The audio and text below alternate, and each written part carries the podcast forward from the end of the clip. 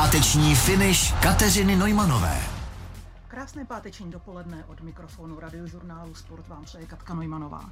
Mým dnešním milým hostem je jedna polovina z páru asi nejslavnějších dvojčat v českém sportu. Druhá půlka tohoto páru aktuálně hraje turnaje v Severní Americe.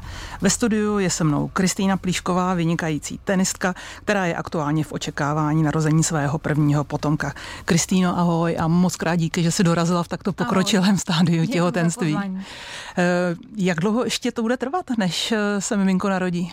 Zbývá dokonce nějakých, eh, záleží, jak to samozřejmě půjde, nějakých 6-7 týdnů, takže už je to opravdu za rohem.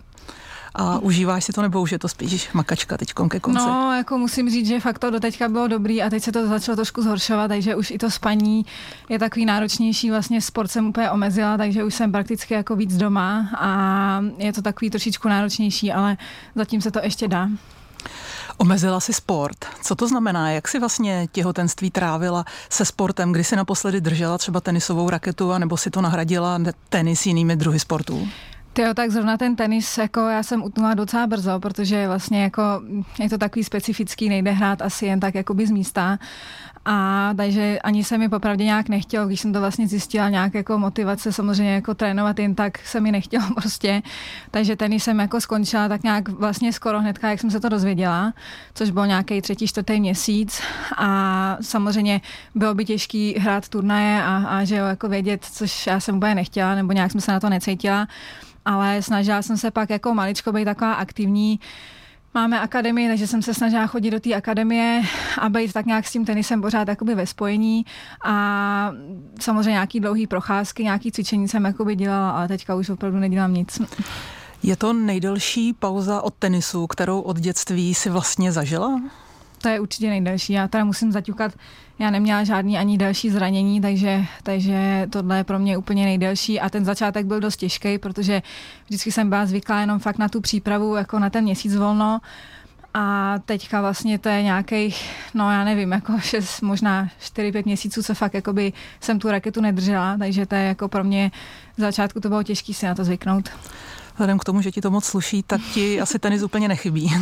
No, jako chyběl mi hodně, to cestování přece jenom jako být jako teďka jenom doma, tak to je velký skok z toho, že 30 let jsem byla jako furt někde. A chyběl mi hodně, speciálně když to sledu, eh, hlavně Káju, když sledu, tak jako si říkám, ty vado, tam jsem byla, tam chci prostě a tak to mě trošku chybí, ale je to teda lepší, protože samozřejmě už to na sobě cítím. Nejhorší byl takový ten čtvrtý, pátý měsíc, kdy jsem vlastně vůbec necítila, jako že jsem těhotná a cítila jsem, že vlastně můžu normálně, jako bych mohla hrát a to pro mě bylo asi nejtěžší období, no. Tím si mi trošku nahrála na otázku, eh, jak to bude, až se hm, to malé narodí, protože eh, mluvila si někde o tom, že by si možná ještě si chtěla nějaký turnaj do budoucna zahrát. Tak jak to vidíš s nějakým možným návratem k tenisu? Tak já jsem řekla, jako moje plány jsem řekla dost, dost jako jasně, že plánu dokonce snad už jsem řekla Austrálii v lednu, což teda jako všichni, jako co jsem se si tak psala s Bárou Strýcovou a s holkama, tak co děti mají, tak řekli, no ty jsi se zbláznila, ale já bych určitě se k tomu chtěla vrátit, ale samozřejmě ten deadline jako asi potom možná změním, kdy, kdy jakoby se začnu připravovat a tak, to se asi uvidí, no, ale jako ten tenis mám ráda a chtěla bych se k němu vrátit určitě. Mluvila jsi o tom, že ti chybí cestování. To je vlastně součást současného tenisu, že jsi celý rok na cestách. Tak ehm, já myslela, že spíš řekne, že ti to nechybí, protože eh, to musí být eh, velký, velký zápřah, eh, být zbalená 10-11 měsíců v roce na cestách. Takže mm, tohle to ti chybělo? Tak víš, jak to je, vždycky to, co nemáš, tak to pak chceš, takže já když jako jsem cestovala, tak, tak jsem si říkala, to by byl sen být chvíli doma a když pak zase jakoby jsem doma, že jo, tak mi chybí tohle, no, takže přece jenom je to nějaký zvyk a a ty turnaje jsou jako, spousta z nich jsou nádherný, takže bych jako teďka ráda někam vyjela. Tenistka Kristýna Plíšková je s námi na radiožurnálu Sport. Eh, Kristýno, když jsi teď doma a Kája hraje turnaje, teď zrovna dohrála Charleston v Americe, jak sleduješ její zápasy anebo vůbec zápasy svých bývalých soupeřek? Tak speciálně teda její samozřejmě snažím se sledovat, i když s tou Amerikou ten, ten časový posun je to docela náročný. Včera jsem čekala asi do dvou a nestihla jsem to, protože nastupovala někdy okolo půl čtvrtý, ale zatím jsem vlastně viděla všechny, co hrála, takže se snažím e, samozřejmě nějak podporovat jako i na dálku. My jsme nonstop ve spojení, takže, takže snad jako i když teďka se jí moc nedařilo, ale já věřím, že se do toho dostane. No. A celkově tenis teda u nás běží od rána, buď běží fotbal, nebo běží tenis, takže my tak nějak sledujeme hlavně ty sporty a u toho trošku i relaxu, i když jako jak jsem říkala, no, trošku mi to chybí, když to pak takhle vidím, a, ale sleduju to furt. Vy jste dvojčatá. Určitě jste na sebe od dětství hodně navázaný. Když eh, Kája hraje, ty seš doma, a jí se buď daří nebo nedaří, tak ty máš tendenci jí spíš na dálku jakoby radit, anebo trpíš, a nebo se zase raduješ. No, jo, jaký pocity v tobě převažují? Právě, že jako snažím se jí samozřejmě poradit, hlavně když se jí daří, tak ono asi nejdeme, nemusím radit, ale když se jí nedaří, tak se jí snažím jako něco poradit, co třeba vidím v té televizi nebo když ji sleduju, takže to je jasný, že my to jako rozebíráme furt a prakticky, když já jsem hrála, tak jsme jako o tenise, jako i ona to strašně sleduje jako všechny zápasy, takže tenis je naše jako vlastně takový věčný téma, no, takže pořád si radíme. A znáte do detailu své třeba té technické části hry, to znamená, že samozřejmě vyhrajete výborně servisy, eh, zase máte naopak nějaké slabší stránky. Znáte se i, jakoby, kdybyste byli vzájemně si trenéři, tak eh, víte, kde je vaše slabina, co naopak by bylo potřeba zlepšit, eh, když ona teď hraje a třeba se jí úplně nedaří, tak dokážeš poznat tu příčinu problému? Tím, že jako já ji tak znám, tak teďka samozřejmě dokážu poznat, co, co jí v té hře třeba chybí, když se jí trošičku nedaří, nebo když párkrát prohraje, tak to jí dokážu říct. Ale samozřejmě být jako trenér celý rok, fakt je to teďka, jsem si, jak jsem říkala, jsem zkusila tu akademii a vlastně sledovat tam nějaký ty děti a je to prostě dost jiný být trenér, než vlastně být hráč, takže, ale u té mám výhodu, že ji fakt prostě znám, takže eh, proto i když my spolu hrajeme, tak je to vždycky strašně vyrovnaný, protože já přesně vím, co bude hrát, takže mám jí takovou jako fakt i nakoukanou a prostě jsme spolu strašně trénovali a strašně jakoby se známe, no, takže jako jí zrovna dokázat, dokážu poradit. Vy jste vlastně v dětství byli spolu určitě i na trénincích denodenně, pak se vaše cesty musely logicky trochu rozdělit. Každá cestovala trošku po jiných turnajích a i když jste jeli na stejný turnaj, tak každá prostě skončí v jinou vlastně fázi turnaje. V jakém, nebo jak vlastně probíhá ten váš vzájemný kontakt, když cestujete po světě, jste každá někde jinde, jste opravdu v kontaktu denodenně? No, denodenně i vlastně teďka i s těma posunama fakt se nestalo, že bychom se skoro nějak jako nevozvali možná jeden den, že jsme se nějak troš, trošku na sebe jako naštvali nebo urazili, ale jinak vlastně eh, vždycky jsme sdíleli fakt všechno, i program svůj, i jako samozřejmě eh, byla doba, kdy já jsem jezdila trošičku třeba začátku menší turnaje, takže tam jsme se nepotkávali, ale jinak potom jsme jezdili víceméně stejný turnaje, i když se to trošku měnilo, jedna byla díl, jedna kratší dobu, takže vlastně furt jsme byli ve spojení. No. Vy jste si hodně podobné, zároveň ale máte prý každá trošku jinou povahu. Eh, je to pravda, protože vy obě dvě působíte na kurtu velmi klidně. Vlažně. Eh, mnozí vám to i vyčítají, já si myslím, že jste ve, ve skutečnosti úplně jiné, ale eh, jaké jsou základní rozdíly ve vašich povahách? Tak tohle ten projev máme, já si bych řekla, dost podobný, i když někdy si říkám taky jako Kyle sakra, hní se a vím, že asi jako vypadám úplně stejně. Ale samozřejmě to, co se děje vevnitř, tak, tak, tak je úplně jiný, no. Ale ty povahy, přece jenom jsme dva lidi, takže nejsou, nejsou úplně stejný. A co je lepší pro tenis? Ta tvá nebo ta její? No, tak asi trošku ta její bych řekla. Kristýno, ty v poslední době, když máš víc času, tak si nafotila pár hezkých fotek, viděla jsem tě na Instagramech a tak dále, na tenisových serverech. Uh, užíváš si to, se hezky oblíct, namalovat se a trávit čas s fotografem? Byla jsem teda, je pravda, že měla jsem nějaký dvě focení, eh, vlastně to bylo hlavně takový těhotenský focení, protože jsme chtěli samozřejmě nejdřív to vydat, jakože čekáme miminko, aby ta fotka nějak vypadala a potom jsem byla jedno takový jako pro sebe, když už to břicho teda bylo trošku víc vidět. A musím říct, že jako je to dobrá změna, baví mě to samozřejmě ty make-upy jako různě střídat a i to v oblečení, ale zrovna teda teďka už si to úplně neužívám, protože toho oblečení, do kterého se dostanu, už zase není tolik a jako přece jenom ta postava se dost uh, změnila, no, takže už, už to přestává být ta, taková zabava jako na začátku. Žiješ s úspěš, úspěšným fotbalistou, který má rozjetou svoji e, kariéru. Dřív jste měli každý tu svojí, to znamená, že sladit vaše programy, váš život asi vůbec nebylo jednoduché. Kdo má z toho, že seš teď ty doma větší radost, on nebo ty? No určitě on. Já jsem teda s ním taky ráda doma, ale náš tak začal vlastně uh, relativně krátce, když začal ten covid, takže vlastně my jsme spolu hnedka šli do společného bydlení a byli jsme spolu hnedka vlastně 24 hodin denně. Takže my jsme si na to tak zvykli, že jako musím říct, že asi i to je jeden z důvodů, proč se věci semely takhle rychle a jsme tam, kde jsme protože vlastně já jsem si na něj tak zvykla, prostě byla jsem s ním strašně ráda, takže už najednou se mi trošičku hůř odjíždělo a taky už mi není, že jo, 18, takže, takže, ale myslím si, že jemu to vyhovuje, teda aspoň doufám, že mu to vyhovuje. Staráš se o domácnost? Starám se a trošku jsem začala i vařit a tak nějak jako nějaký ty domácí věci jsem se do toho trošku pustila, no. To musely být pro tebe úplně nové situace. co mě podceňuješ. No ne, že si na to dřív neměla čas. Ale konkrétně teda to vaření, to opravdu to dřív nebylo vůbec a samozřejmě to uklízení tak nějak trošku vždycky jsem dělala, ale co se dá dělat, no, teďka mám hodně času, takže mi nic jiného ani nezbývá. My jsme se mimo vysílání bavili o tom, co by se stalo, kdyby Davida koupil jiný klub a prostě musel se stěhovat do jiného města z Prahy pryč. Co by se stalo? Asi bychom zbalili batíčky a, a vyrazili bychom, no. Jako moc, moc e, možností tam není, takže já jsem na to nějak připravená, může to přijít prakticky kdykoliv a jako určitě se toho nějak nebojíme. My ještě nevíme, co se vám narodí, ale eh, zcela evidentně to bude děcko, které bude mít vztah ke sportu a pravděpodobně i velký talent na sport. Eh, už jste ho trošku dopředu nasměrovali, na který sport byste ho rádi dali?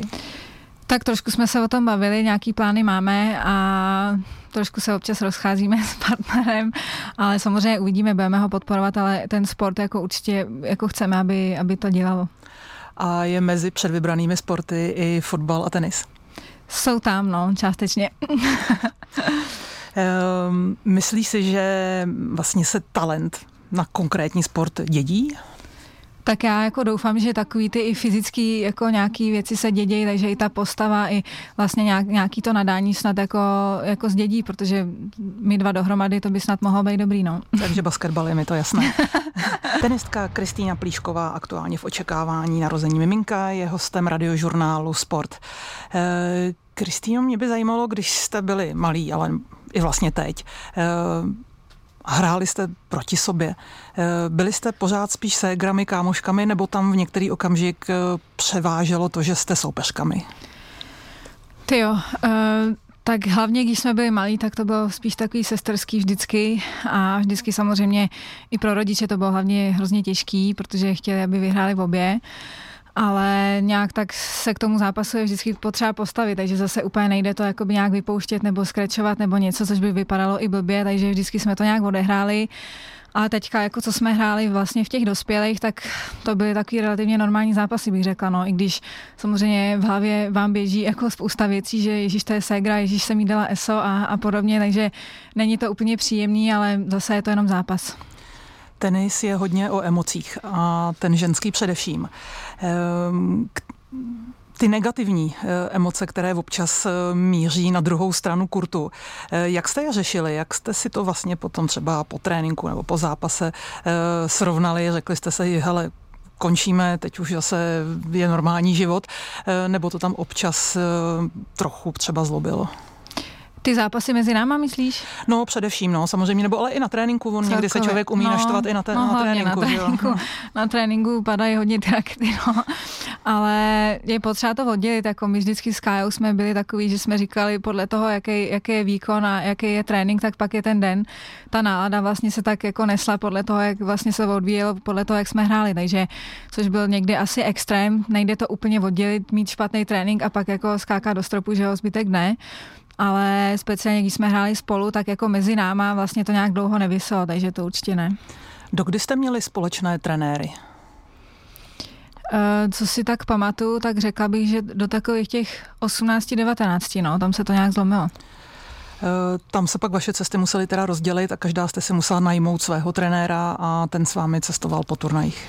Ono to je asi lepší, protože lidi to samozřejmě vnímají jakoby trošku jinak asi, že jsme vlastně dvě stejný a tak, ale přeci jenom jsme každá jiná, jedna levou, jedna pravou. I pro toho trenéra to je vlastně náročnější mít dvě hráčky, vlastně odehrát jakoby víc hodin, takže jako už, už se to prostě pak jinak nedalo ať už samozřejmě jiný ten program nebo spoustu ostatních věcí, takže pak třeba byl trenér, který seděl mě a Káje ne, takže, takže vlastně ono už to pak jinak nešlo. No.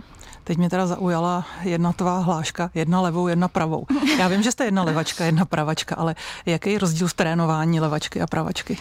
Tak jako cítíte prostě, nebo já jsem to teda cítila vždycky, že někdo má blíž prostě vždycky k ty jedný a ať už je to prostě samozřejmě, asi to není úplně tou rukou, ale jsou trenéři, který vidím, že ten tenis z té mojí strany, jako z té levý, vidějí prostě líp, než vlastně jako z té pravé strany, no, což, což asi dokáže pochopit jenom takhle, když fakt jako by to hraješ, ale Neříkám, že tohle je nějaký důvod, podle čeho bych si vybírala trenéra, ale je to vždycky pomoc, když vlastně někdo třeba dokonce je i levák.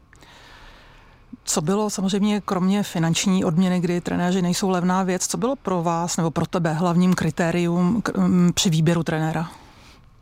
Tak máš pravdu, trenéři si berou uh, fakt hodně. My vždycky říkáme s Davidem, že to je nejlepší práce na světě, ale uh, tak hlavně ta lidská stránka, protože po tenisové stránce ti spousta lidí dokáže poradit, ale vlastně vydržet s tím člověkem prakticky celý rok, skoro každý den, tak jako pro mě tohle je úplně nejtěžší a tam samozřejmě se pak objevují takové věci, co lidi si řeknou, ty on je skvělý trenér, ale já říkám jako jo, sice jo, ale potom jako na večeři, jako když mě štve, tak jako co mám dělat, že jo? To já nemůžu jenom na tom kurtě s ním vycházet a pak vůbec. Takže pro mě je strašně důležitá ta lidská stránka. Máte spočítáno, kolik vlastně dní nebo týdnů v roce jste se svými trenéry vlastně trávili? To nemám, teda to jsem nikdy naštěstí nepočítala, bych se asi zrozila, ale z těch 52 týdnů, jako bych řekla, že to takových 40 určitě je. Kristýnko, z toho, co vím, tak vy pocházíte z průměrně situované rodiny, ale tenis je prostě jeden z nejdražších sportů, co se týká vývoje dětí.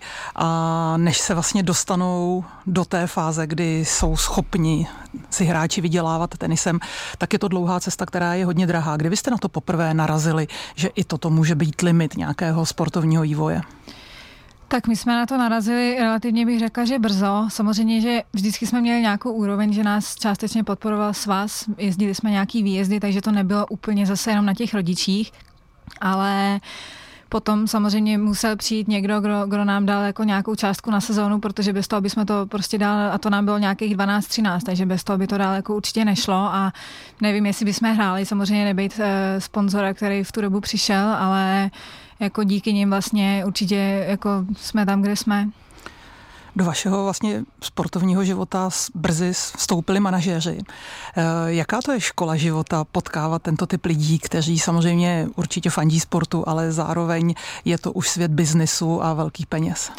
Tak tím, že vlastně máme tu výhodu, že jsme na všechno byli dvě, takže ať už byly situace samozřejmě těžké nebo nějaký, tak vždycky jsme to vlastně s tou Kájou prožívali společně, což bylo vždycky super, že jsme na to nebyli úplně sami ale je pravda, že v těch jako 13 letech, kdy vlastně přijde někdo a je to strašná zodpovědnost a dá vám vlastně nějaký peníze na sezónu a platí vám trenéry, tím pádem strašně jako rozhoduje vlastně o těch rozhodnutích, ať už o trenérech nebo o turnajích, o tom programu, takže spoustu krát se taky nesejdete, že člověk chce něco třeba jiného nebo cítí něco jiného, ale bohužel eh, musíte se podřídit, takže bylo to jako samozřejmě častokrát jako těžký, ale jak říkám, jako prostě v tu dobu nebejt, nebejt těch, těchto lidí, tak, tak bychom asi nehráli. Kdo u vás doma, co se týká rodičů, dělal tato rozhodnutí? Přece jenom ve 13 letech těžko můžete být vy jako hráčky eh, schopni, ale vlastně ani nemůžete, protože nejste plnoleté tyto věci rozhodovat. Tak vždycky samozřejmě jako rodiče dohromady, mamka s náma objížděla hodně, trávila toho času s náma na tom tenise, a, ale jako asi takovej ten, ten jako určitě rozhodující člověk byl taťka. Když vlastně jako mladé profesionálky jste začaly jezdit eh, po turnajích, kde se vlastně začaly vydělávat první větší peníze, tak na jedné straně určitě byl tlak odehrát těch turnajů co nejvíc a na druhou stranu někdy můžou být eh, tréninkové potřeby chvíli zabrzdit, potrénovat, prostě na turnaj nejet a samozřejmě v tu chvíli nemít výdělek. Jak jste toto balancovali? To je pro mě jako pro člověka ze sportu, kde je ten lyžařský program úplně jasně daný, eh, těžko pochopitelná věc. No, já bych řekla, že nikdy jsme se nerozhodovali jako podle teda financí, což samozřejmě, že ty turnaje jako lidi si myslí, že vlastně tenisti vydělávají vždycky, ale ono, když přijedete na turnaj a prohrajete v prvním kole, tak jste se stejně v mínusu, takže tam nejde o to, že když tam pojedete, že vlastně vyděláte. Tím pádem pak musíte přemýšlet, jestli vlastně na ten turnaj jste připravený tak, abyste jako hráli dobře a vlastně něco teda jakoby potom teda vydělali, ale není to tak, že když tam pojedete, tak vyděláte vlastně ty peníze, to vůbec takhle není, takže tam jako ty finance zrovna nehrály roli, tam paradoxně, když hrajete blbě a jdete na turnaj, tak jste víc z mínusu, než když jste v Praze a prostě budete trénovat. Takže ty finance tady v tom jako roli nehrály, ale samozřejmě člověk chce vyhrávat a chce hrát, takže někdy, někdy je lepší to zastavit a, a prostě trénovat. No. O tenistech se právě říká, že zápas je nejlepší trénink. Takže je lepší hrát opravdový zápas, nebo někdy se opravdu třeba na 14 dní zavřít někde na kurtech, na Štvanici nebo na Spartě a makat na sobě, na fyzičce, na úderech, na servisu a prostě vykašlat se na hraní zápasů eh, na okruhu. Tak já jsem určitě vždycky byla spíš prohrát ty zápasy a ty turnaje, i když se třeba nedaří, ale samozřejmě jsou fáze, kdy fyzi, ať už fyzicky, psychicky prostě to rozpoložení je jakoby blbý, že, že opravdu pomůže třeba týden jako trénovat nebo 14 dnů ale myslím si, že spousta jako holek a spousta takhle jako dětí prostě se bojí těch zápasů, což my jsme vlastně nikdy neměli, takže my jsme jezdili jako šest turnajů v řadě v Ázii dřív, jako, nebo prostě série takhle turnajů a prostě dařilo se, nedařilo, prohráli jsme, jeli jsme na další, takže to si myslím, že nás tak jako zocelilo, že jsme vlastně jako furt tak chtěli hrát ty zápasy, což je ve finále nejdůležitější, protože o tom to vlastně je. Vás rodiče v určitý okamžik předali trenérům, s kterými jste potom začali cestovat po světě. Eh, jak se díváš na takové ty vyhlášené tenisové tatínky nebo rodiče, kteří vlastně v roli eh, trenéra, kouče, manažéra objíždějí se svými dcerami vlastně mm, všechny zápasy po světě? Tak pár jich je, je to takový specifický, no já se do toho nedokážu žít, protože rodiče s náma fakt od těch 13 už to bylo takový maličko prostě šli jako do pozadí v tom trénování a celkově v tom rozhodování ale jako neodsuzuju to, takže, takže někomu to samozřejmě může sedět, ale, ale jako my bychom na to úplně asi nebyli. No. Kristýno, ty jsi součástí velmi silné generace českých hráček, které se pohybovaly na okruhu. A spousta z nich je ve fázi buď už narozeného potomka, anebo že ho očekává. E, myslíš si, že tenhle ten baby boom bude mít e, za následek to, že do budoucna se nemusíme obávat o zase dobré hráče a hráčky v českém tenise? Tak já jak to sleduju, vlastně i ty mladí hráčky trošičku sleduju, co teďka jakoby jdou nahoru, tak ať už jsou to vlastně e, Free Virtovi nebo, nebo třeba ta Linda Nosková, tak tak si myslím, že nějaká ta základna tam vždycky bude. Jako otázka je, co bude samozřejmě jakoby potom a, a ještě mají před sebou strašně dlouhou cestu, takže, takže já věřím, že jako ten ženský tenis je tady nějak tak dobře jako zasazený v Česku, že se to nějak tak bude nabalovat a samozřejmě, když vidíš, že v klubu ti trénují vlastně, když jsi malý a že ti tam trénuje prostě pět holek ze stovky, tak se ti prostě trénuje líp a nějak máš asi větší víru, takže to si myslím, že dělá hodně pro ty mladé hráčky. Je to opravdu jako velká přehlídka českých hráček v té první stovce a i vlastně na juniorském okruhu. E, proč ty si myslíš, že se tolik nevede klukům? Tak jedna věc je samozřejmě jako tady to, že tam není extra od koho se asi jako odrazit. Samozřejmě, že e, dřív tam jako těch kluků bylo trošičku víc. A, a druhá věc, prostě ten chlapský tenis si myslím, že je opravdu jakoby náročnější než ten ženský, ať už jako fyzicky, psychicky. A nechci samozřejmě nikomu křivdit vůbec, jako uznávám hlavně i Jirku Veselýho, i když vím, že noviny mu častokrát jako nakládají při tom, jako to, co on vlastně dokázal, tak jako lidi to tady nějak extra taky neocenujou ale myslím si, že prostě spousta těch kluků, co já jsem teda zažila a byla vedle nich, že jsou takový, eh, jak bych to řekla, takový prostě měkký, jako no, a v tom, v tom chlapském sportě prostě musíš asi jakoby dělat prostě víc, než jako samozřejmě dělá ta ženská, no, což si myslím, že tady v Česku tolik není. Je vás tam hodně Češek eh, a vlastně jste stále na cestách. Eh, máte své kamarádky spíš mezi Češkami nebo mezi cizinkami? Protože samozřejmě rivalita i mezi hráčkami z České republiky musí být logicky velká. Nikdo nechce prohrát prostě s někým z domova. No tak to určitě ne, to samozřejmě ty zápasy jsou jako vždycky takový, nikdo nechce hrát jako nějaký derby, ať už z klubu nebo prostě speciálně z Česka i když ty holky se mají třeba rádi, tak vždycky to je takový vyhrocený, ale já jako prostě mám strašný štěstí, že mám tu káju a vlastně, že jako je částečně z tenisu, ale pak když nechcem se bavit o tenise, tak se bavíme úplně o všem ostatním. A jinak jako na okruhu, že bych měla nějak jako spoustu kamarádek, to nemám, spíš prostě mimo ten tenis. Mezi vlastně mladými hráčkami eh, se ukazují holky, které vlastně v 16 letech jsou schopny konkurovat už opravdu světové špičce. To bych řekla, že je docela specifikum tenisu, protože přestože fyzicky nejsou ještě úplně dospělé, tak už vlastně tenis je sportem, kde se dá proniknout takhle brzy do té nejužší světové špičky. Čím to je? Je to tím, že jsou technicky zdatné, že začaly s tenisem hodně brzy. Jak to, že takhle brzo se dá být dobrý?